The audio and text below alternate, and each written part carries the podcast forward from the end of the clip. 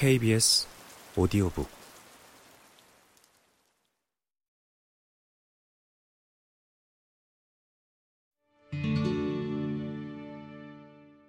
현재의 행복을 저당 잡힌 성취주의자 어린 시절 티모는 미래를 걱정하지 않고 하루하루 경이롭고 흥미로운 경험을 한다. 하지만 만 6세가 돼 학교에 입학하면서 성취주의자의 삶을 살기 시작한다.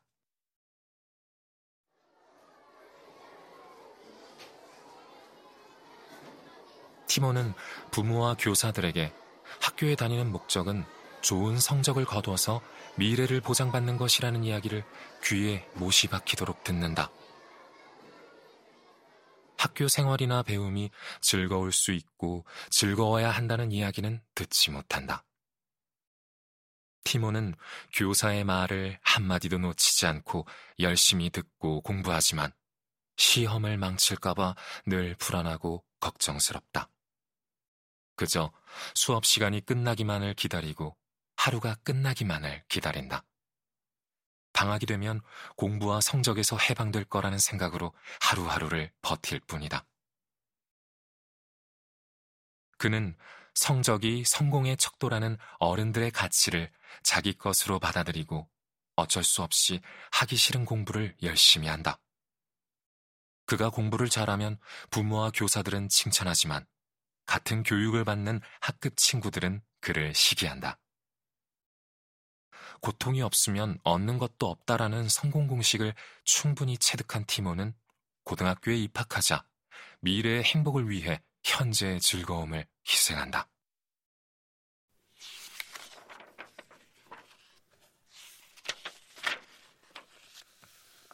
그는 좋아하지 않는 학과 공부나 과외 활동을 충실하게 따라간다. 오로지 성적을 올려야 한다는 일념으로 참고 견디면서 대학에만 들어가면 그때부터 삶을 즐길 수 있다고 자신을 타이른다. 드디어 티모는 원하던 대학에 입학한다. 그는 입학 허가서를 받아들고 기쁨과 안도의 눈물을 흘린다. 이제 행복해질 수 있으리라 생각한다. 하지만 안도감은 금방 사라진다.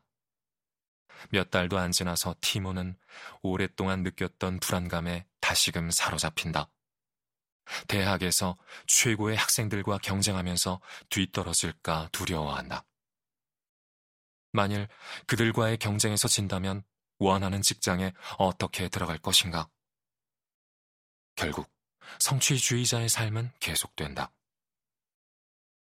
대학 4년 동안 티모는 근사한 이력서를 만들려고 노력한다. 동아리를 만들고 또 다른 동아리의 회장이 되고 노숙자 쉼터에서 자원봉사를 하고 대학 대표 선수로 활약한다. 그리고 흥미가 있는 과목이 아니라 좋은 성적을 얻을 수 있는 과목을 신중하게 선택해 등록한다. 때로는 리포트를 제출하거나 시험이 끝난 뒤에 즐겁게 지내기도 한다. 하지만 무거운 짐을 잠시 내려놓는 순간은 그리 오래 가지 못한다. 다시 해야 할 일들이 쌓이기 시작하면 불안감도 커진다. 졸업하는 해의 봄에 티모는 어느 유명 회사에서 일자리를 제의받는다. 그는 그 제의를 기쁘게 받아들인다. 이제는 인생을 즐길 수 있다고 생각한다. 하지만 얼마 안 가 하루 8시간 근무가 즐겁지 않다는 것을 알게 된다. 그는 정착하고 안정될 때까지는 희생해야 한다며 다시 자신을 타이른다. 이따금 월급이 오르거나 보너스를 두둑이 받거나 진급하거나 사람들이 그의 지위를 부러워하면 기분이 좋아진다. 하지만 성취감은 얼마 못 가 사라지고 다시 단조롭고 고된 일상으로 돌아간다. 오랜 세월 힘들게 일한 티모는 회사에서 파트너 제의를 받는다.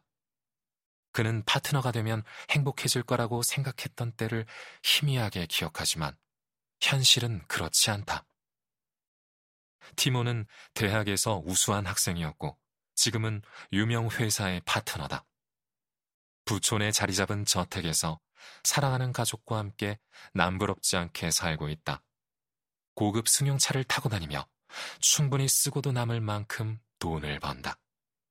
하지만 그는 불행하다. 다른 사람들은 티몬을 성공의 본보기로 여긴다.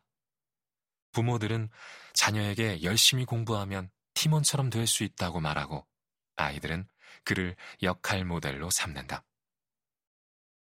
티몬은 그런 아이들을 보며 동정하지만 그들이 자신과 다른 삶을 살 수 있을지 어떤 대안이 있는지 알지 못한다.